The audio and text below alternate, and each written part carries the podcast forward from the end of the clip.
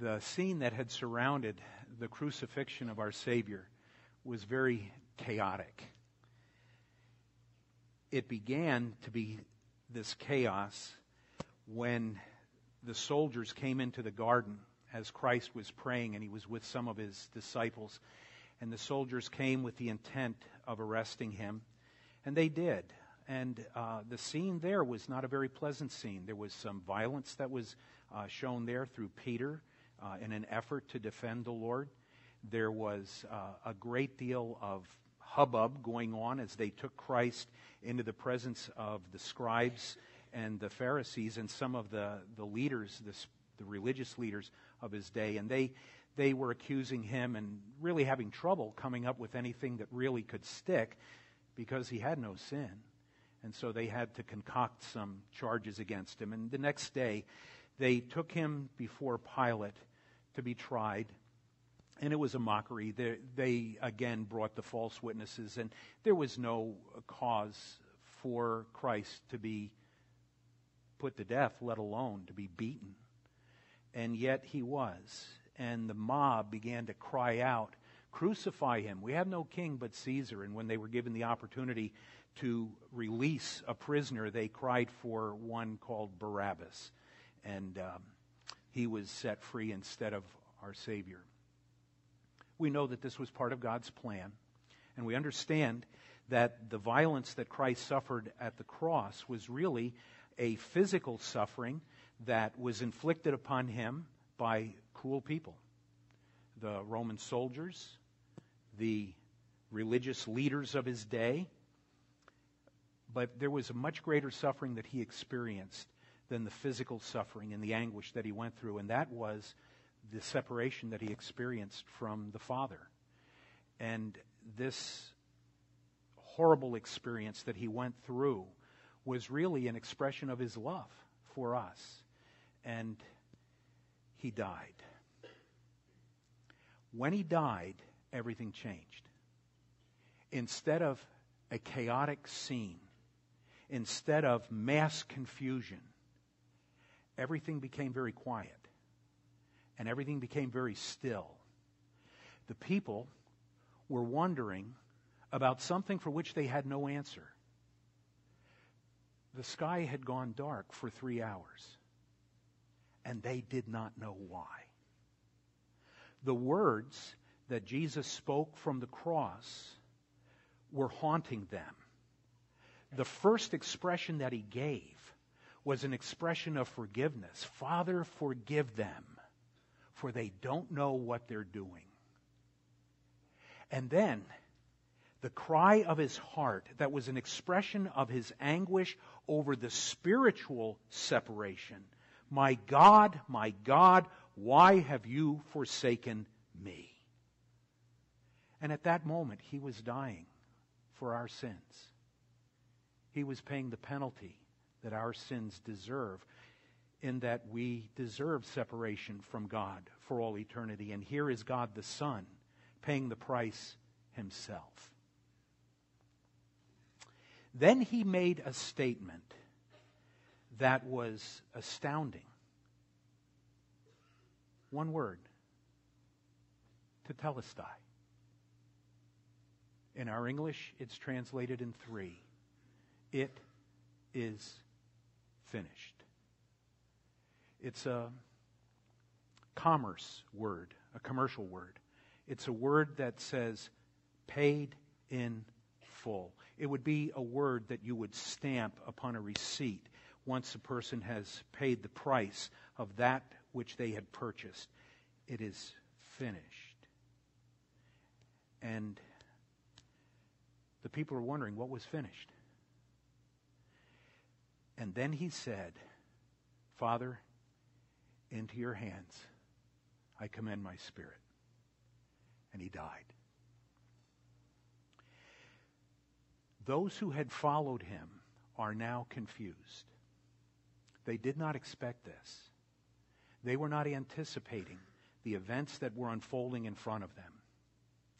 They were surprised at the things that had occurred, the words that he had spoken, the events that took place, those that had heard the words of the Roman soldier who pierced his side with the spear and saw that blood and water came out. They recognized that he was dead. They were now afraid because they had been followers of this one who had been cruelly put to death. But even more than that, they're disappointed because they really believed that this one that they looked at as one who loved them dearly and they loved had left them. And they were expecting him to set up a kingdom. And so they're quite confused. They don't know exactly how to respond. And so what is happening here on earth is very confusing and quiet and and it, it's surrounded in mystery and, and people are wondering what is going on. And if we had lived at that time we'd have been caught up in that same environment. We, we would have had the same reaction and the same response and we'd have wondered what in the world is happening? And so now everything is very very quiet.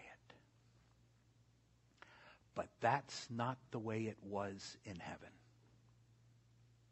We often forget that while these events were unfolding here on earth, there were things that were taking place in a realm that our human eyes do not see. Things of great excitement, things that would transform the future of multitudes of individuals.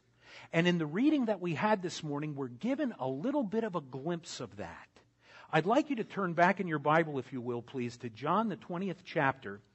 And there's one verse that just jumps out and gives us a little peephole through which to look. And it gives us the basis upon which we have to ask some very important questions that are going to be answered for us in a variety of different places throughout Scripture. If you look down at verse 17, uh, Mary, if I can just set the, the scene, has been weeping. And, and as we read, she, she hears a voice behind her and she thinks it's the gardener and she wants to know, where have you taken the body of the Savior? See, she did not understand what was going on. She didn't have a clue as to what was unfolding in front of her. And she said, if you'll just tell me where you've taken him, I'll take care of the body. I, please, just let me know. And then Jesus says her name in such a way that she recognizes immediately who it is. Mary. It was a voice that she had heard many times before and now could recognize very easily. And she turned, and from our vantage point, we almost have to imagine what her response was. But I think we're given a clue that she fell at his feet and probably grasped him. Because her, her mind is beginning to lay hold of the reality of what has happened. And when she lays hold of his feet, he speaks to her these words. Verse 17 do not cling to me, for I have not yet ascended to my Father, but go to my brethren and say to them, I am ascending to my Father and your Father, to my God and your God. Jesus gives us this glimpse of what he is about to do. And it really corrects a lot of the misconceptions that we often have. We have a picture in our mind that Jesus ascended into heaven in the account that's given to us in the, the book of Acts, when he ascends into the clouds. And the angel says to the disciples, This same Jesus which you have seen taken up from you into heaven shall so come in like manner as you have seen him go. But the reality is this that was not the only time he ascended into heaven. This verse tells us that.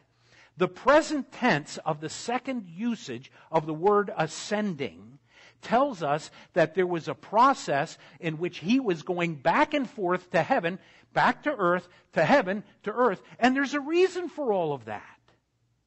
We're going to talk about that reason shortly. But before we do, I want you to take a look at what is happening among the angels when the angels see what's going on, they begin to realize that a plan was being fulfilled that God had put in place even before they were created. And here are the angels. They had watched part of the creation.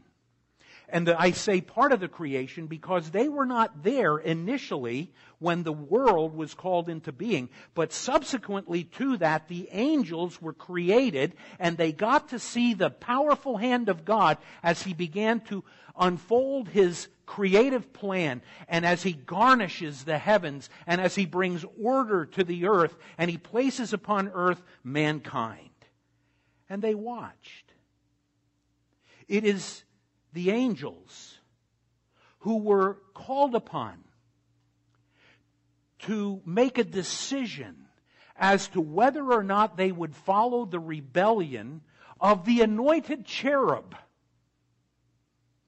whose name is Satan who rebelled against a holy creator and decided that he wanted to become God. He wanted to express the pridefulness of his being and chose to rebel against the creator. And there were those angels who chose to follow him in his rebellion and they were cast out of heaven and others remained and stayed faithful to the one who had created them. And these angels are now seeing this plan unfold. These are the angels who had been given the responsibility of watching over the people of Israel as God led them through the wilderness, following their freedom from the land of Egypt, the, the symbol of bondage that communicates to us the freedom that Christ gives from the bondage of sin. And here are the angels helping those people wander through the wilderness and arrive at the land that God had promised them. These are the angels who spoke in chorus when the birth of Jesus Christ was being announced. Glory to God in the highest, and on earth, peace, goodwill to men. These are the angels who had been given charge over those who shall be the heirs of salvation. And I think it's from that particular passage that we get the idea of a guardian angel. And in a, in a real sense, there is the involvement of angelic individuals who are given to God's people to watch over them and, and are part of the process that God has made to see that his people get safely home. These are the angels that are going to participate with God in the pouring out of his wrath. In those years of tribulation, when God pours his wrath upon the earth and exhausts his wrath as it is poured out upon the earth, and they will be part of that. These are the angels who are going to be called upon to take those who do not know the Savior and take them away for judgment at the second coming of Christ. These are the angels who long to look into the redemption that God has provided through the person of Jesus Christ. There is no redemption for angels. The fallen angels are lost forever. They have no Redeemer. But those angels that remain faithful to God are now watching as those who know Christ as Savior live out their lives as those who have been redeemed, and they learn about the redemptive plan of God through the sacrifice of Jesus Christ as they watch us.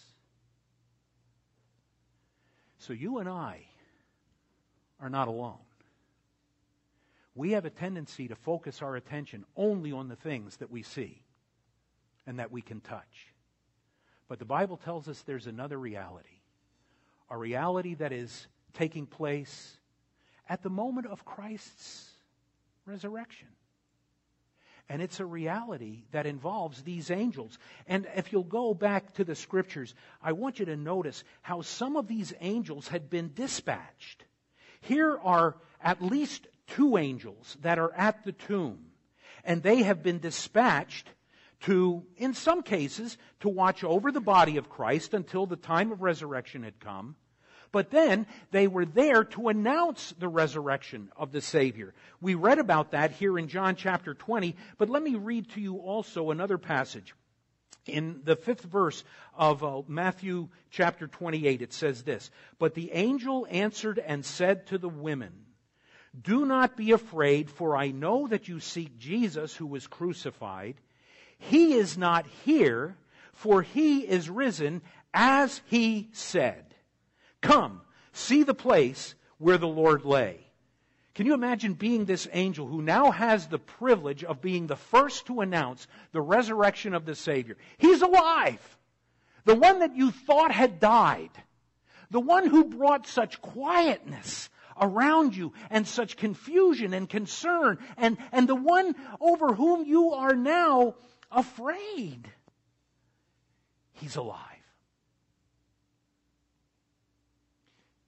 And Mary and the other women, if I can put it in today's vernacular, are blown away.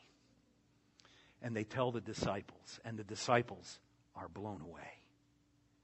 And now, on earth, people begin to lay hold of the realities of what God had planned from before the creation, before the foundation of the earth was laid. These angels were given the privilege of reminding the disciples of what Christ had said. You see, on at least three separate occasions before, Jesus told the disciples, I'm going to go to Jerusalem. There I'm going to be crucified. I'm going to die but I will rise again. And the people, they, for some reason, it just didn't register. It just didn't sink in.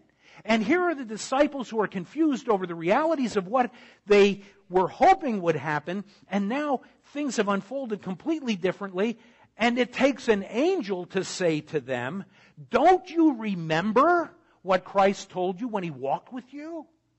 He told you this was going to happen. This shouldn't have taken you by surprise. He told you he would die. As a matter of fact, even the Old Testament prophets told us that.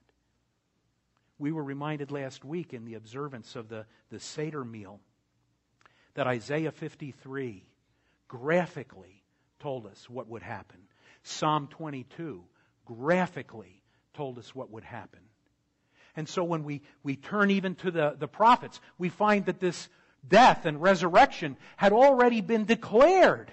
And now the angel has the privilege of saying, Don't you remember? He told you this was going to happen. And then he has the opportunity to instruct the disciples on what Christ, the resurrected Christ, wants them to do. If you'll listen with me, please, to Matthew chapter 28, I just want to read two verses here the angel is continuing to speak, and he says, And go quickly and tell his disciples. This is where he was talking to the women who had come. See, Mary had made several trips back and forth to the tomb, and one time she came back with other women. And it says, Go quickly, tell his disciples that he is risen from the dead, and indeed he is going before you into Galilee. There you will see him. Behold, I have told you. So they went quickly from the tomb with fear and great joy and ran to bring his disciples word. So now, these angels that have been dispatched have carried out their responsibilities. They have, they have expressed the resurrection.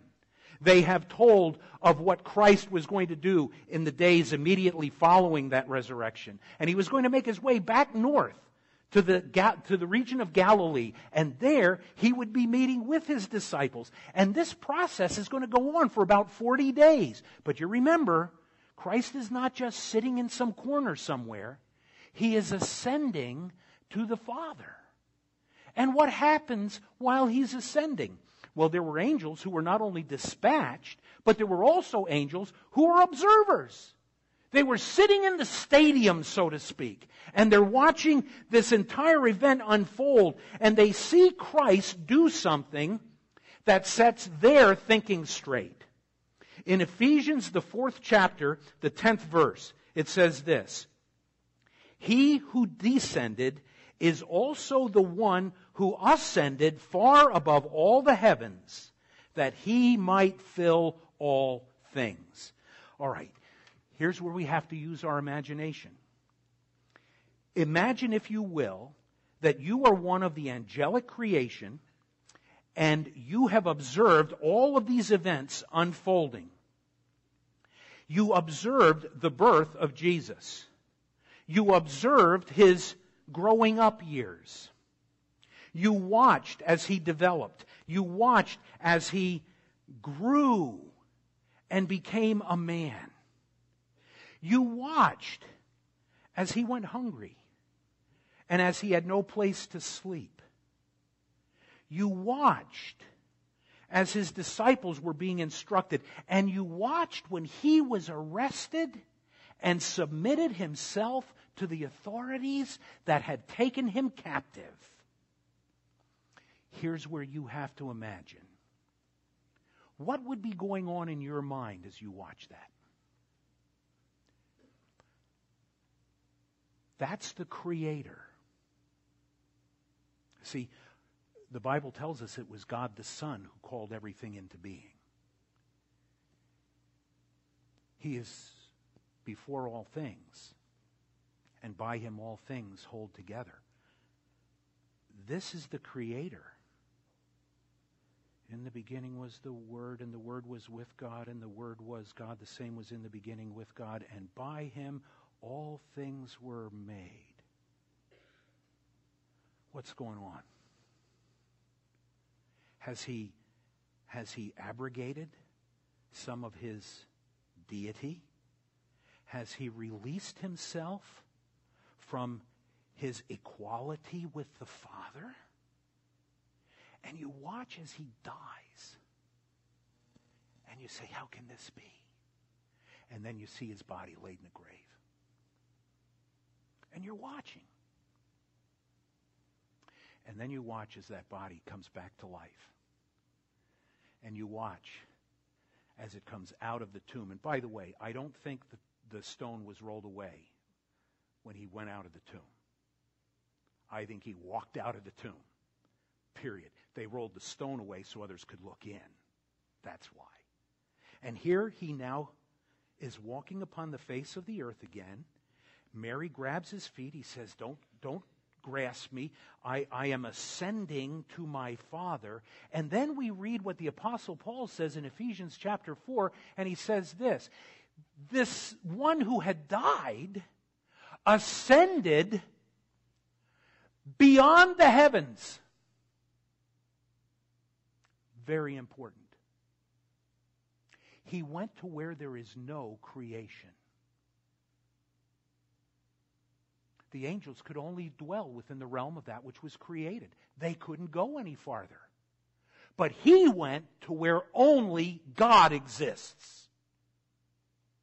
And he made a declaration that could not be misunderstood. I am still God. I haven't given up any of my deity. I gave up the free use of my power in the incarnation, and I gave up the effulgence of my glory in the creation, but I am still God. And the angels understand as they never have before the one who became a man is still the creator. He is still God. And they observed. And then I want you to also notice this in Colossians chapter 2, the 15th verse, Jesus did something to show that his death was absolutely and completely effective. Colossians 2:15 says this, having disarmed principalities and powers, he made a public spectacle of them, triumphing over them in it. In his death, his burial, and his resurrection, Christ conquered the enemies of God and the enemies of mankind. And he did something that was consistent with the atmosphere of his day. When a Roman general conquered an enemy, he would take his army and he would march with his army behind him, but then he would take those who had been captured and he would march them in defeat and in degradation as they would follow the army that had conquered them. Many of them were on their way to jail. Many of them were on their way to execution. And they would follow this train of soldiers and the general who had led them into battle and had become the conqueror. And here now is this image that the people fully understand. Christ takes his enemies and he marches them before the angelic host and they see their defeat. He conquered the power of sin. He conquered the fear of the grave. He conquered and will ultimately put aside and remove from experience completely the reality of death. It will be the final enemy that is put away.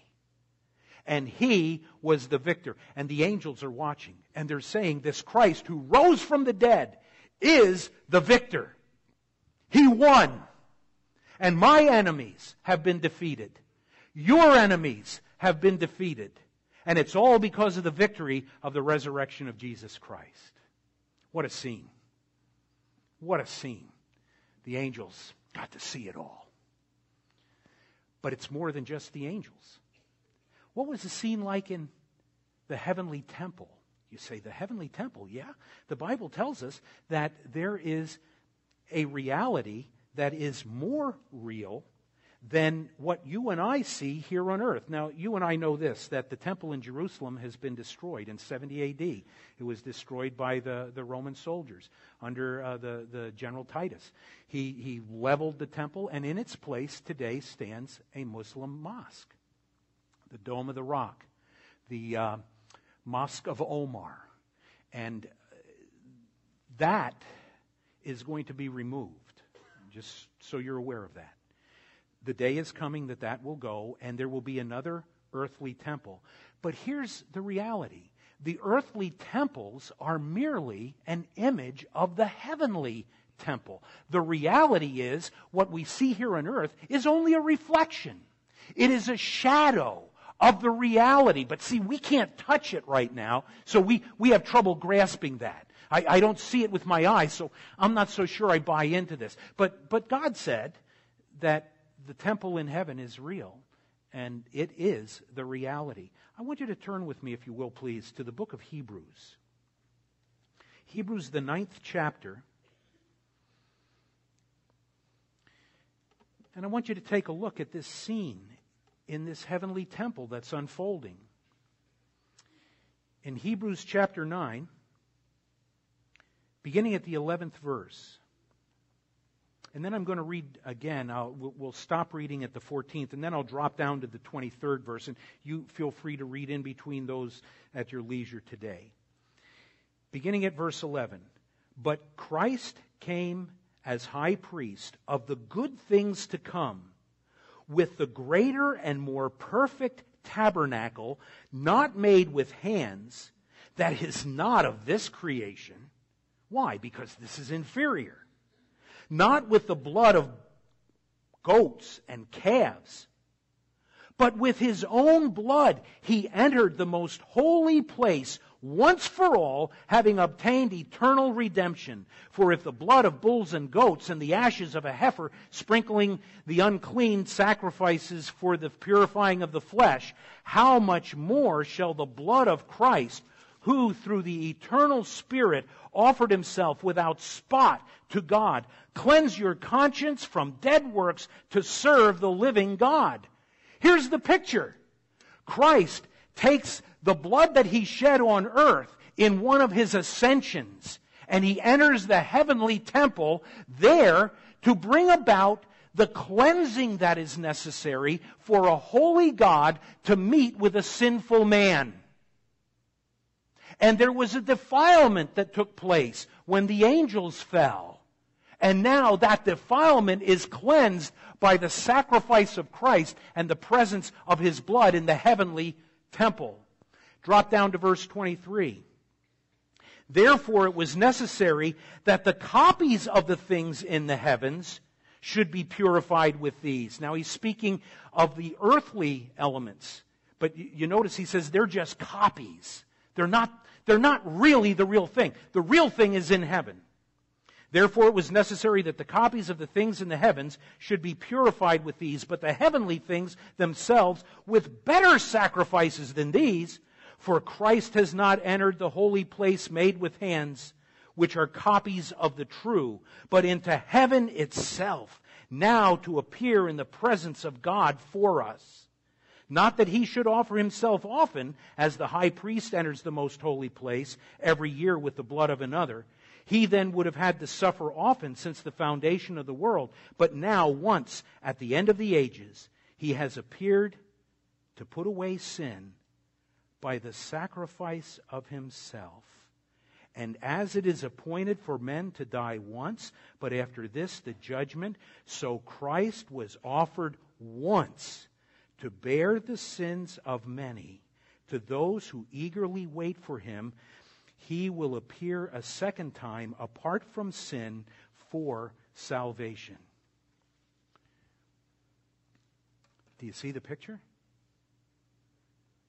Christ entered heaven with his blood.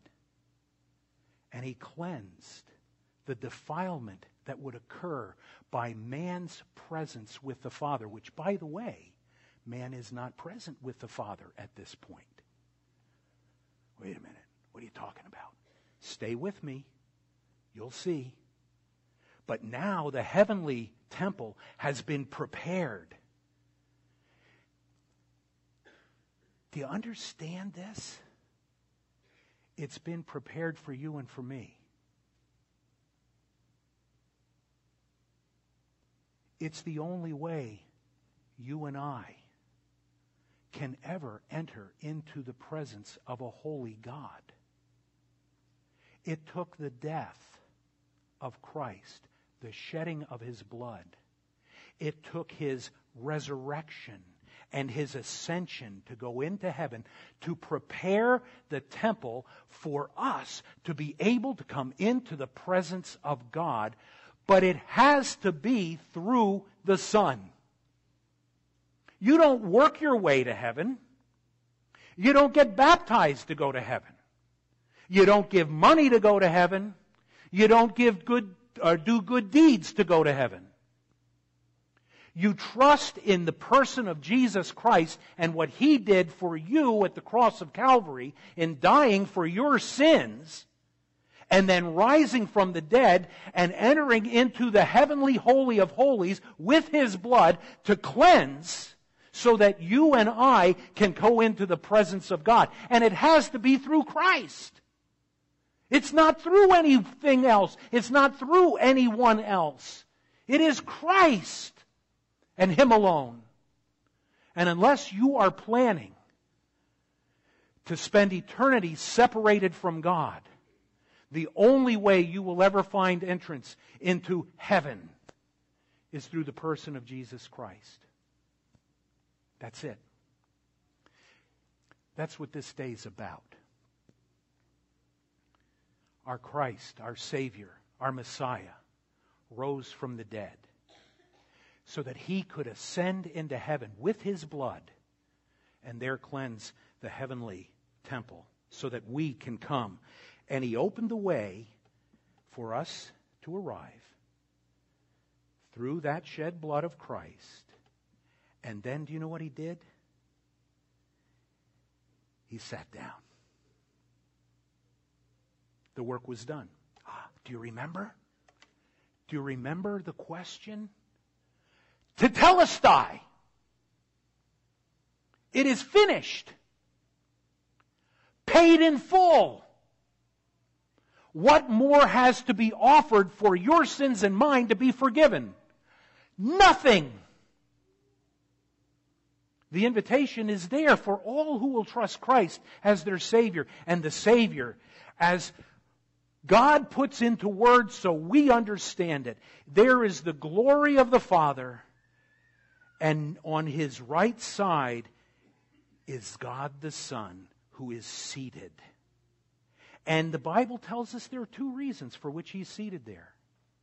He's seated there to make intercession for us, and he's seated there to be our advocate. He intercedes on our behalf. when we have to walk through a life that is filled with sorrow and heartache and difficulties and illness and death and hurt and abandonment and all sorts of things we have. And we have someone who is an intercessor who is praying on our behalf to the Father so that we might receive the benefits of the sons of God. And then when he sees us fail, which we do, he says, when the judge says, Ah, did you see Brian Wingenroth? Did you see what he did? He just sinned. And the great accuser of the brethren. And folks, you all understand, this is in words so we understand them. God is telling us that the accuser of the brethren will come and say, Did you look and see what Brian Wingenroth did? And the father will look at the son, and the son will say, "To tell us, Tetelestai. It's finished. It's all paid in full. There is therefore now no condemnation to them who are in Christ Jesus. He can never be condemned. And it's all because of Jesus. What a scene. The angels, the heavenly temple. But there's one more scene. There's something going on in paradise. Say, wait a minute paradise. Isn't that the same of heaven? Or same as heaven? It is now, but it wasn't at the time of Christ's death.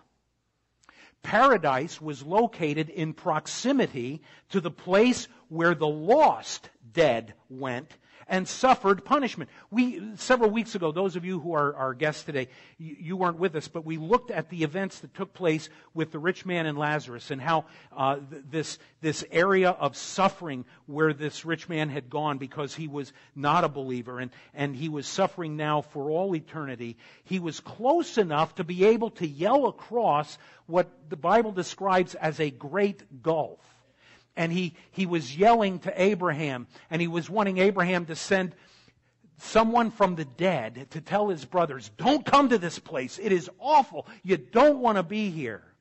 Well, paradise is where Abraham and all the believers prior to the coming of Christ had gathered. The dead.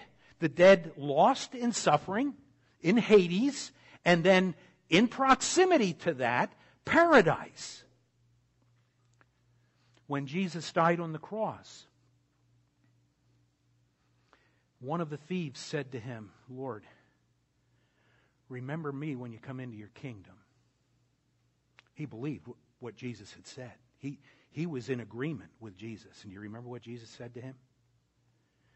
Today you will be with me, not in heaven, in paradise. And Jesus died. And then the soldiers came along and they broke the legs of that man.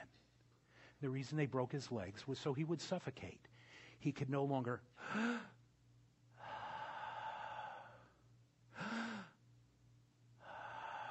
no, now the legs are broken. And he dies. And he opens his eyes. And Jesus is waiting for him you're with me in paradise. But the one who was crucified for us, the Bible tells us, led captivity captive. And Paul tells us in 2 Corinthians chapter 12 that paradise on one of these ascensions of Christ was taken into heaven why? Because prior to that ascension, he went into the heavenly holy of holies with his own blood to cleanse it so that man could meet with God, a holy God. Men who were sinful, but cleansed by the blood of Christ, can now come into the presence of the Father, and now when we die, we go right to heaven. If we know Christ is our Savior. What an incredible thing God has done for us. What an incredible event that took place in the death, the burial, the resurrection, and the ascensions of Christ. And then the day came when Jesus ascended for the final time, 40 days after his resurrection. And he went into the presence of the Father, departing from his disciples in a cloud. And there are the angels again. This same Jesus who is taken up from you into heaven shall so come in like manner as you have seen him go into heaven. And now we wait for the Savior to return.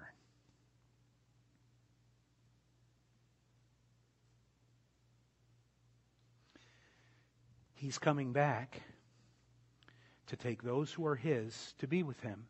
And should we die before that event takes place, the Bible says that the dead in Christ shall rise first.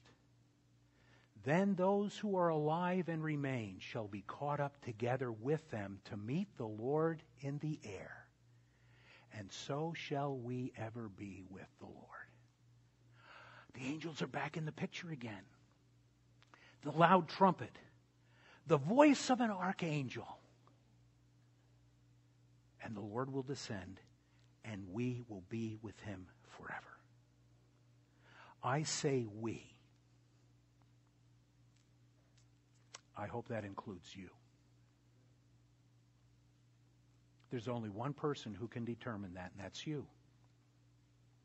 It's great to have you with us today. It's great that you've come to be part of this service. It's great to have an interest in the things that surround the resurrection of Christ. But the greatest thing that will ever happen with you is if you reach out in faith and you put your trust in the crucified, buried, and risen Savior. He's not here Mary, for he has risen as he said. He's coming back. Are you ready? Are you ready? Can you answer? I, I, please don't say yes if you if you're not sure. If you're not sure and you would like help, I'll I'll love to talk to you. I'll hang around down here and we will talk and we'll explain further what it means to know Jesus Christ as your Savior. But if you've trusted Him as your Savior, if you've trusted Him maybe today, and you've said, you know, for the first time, I get this.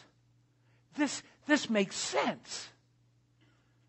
I believe that Jesus died for my sins. I believe he was buried. I believe he rose again from the dead. I trust him. You've already received eternal life. It's nothing anybody can do for you. It's what you do with the person of Christ, and then he gives life. You know the neat thing? He gives it more abundantly. Greatest life there is is to be a Christian. Greatest life. I hope you'll join with us. Let's stand.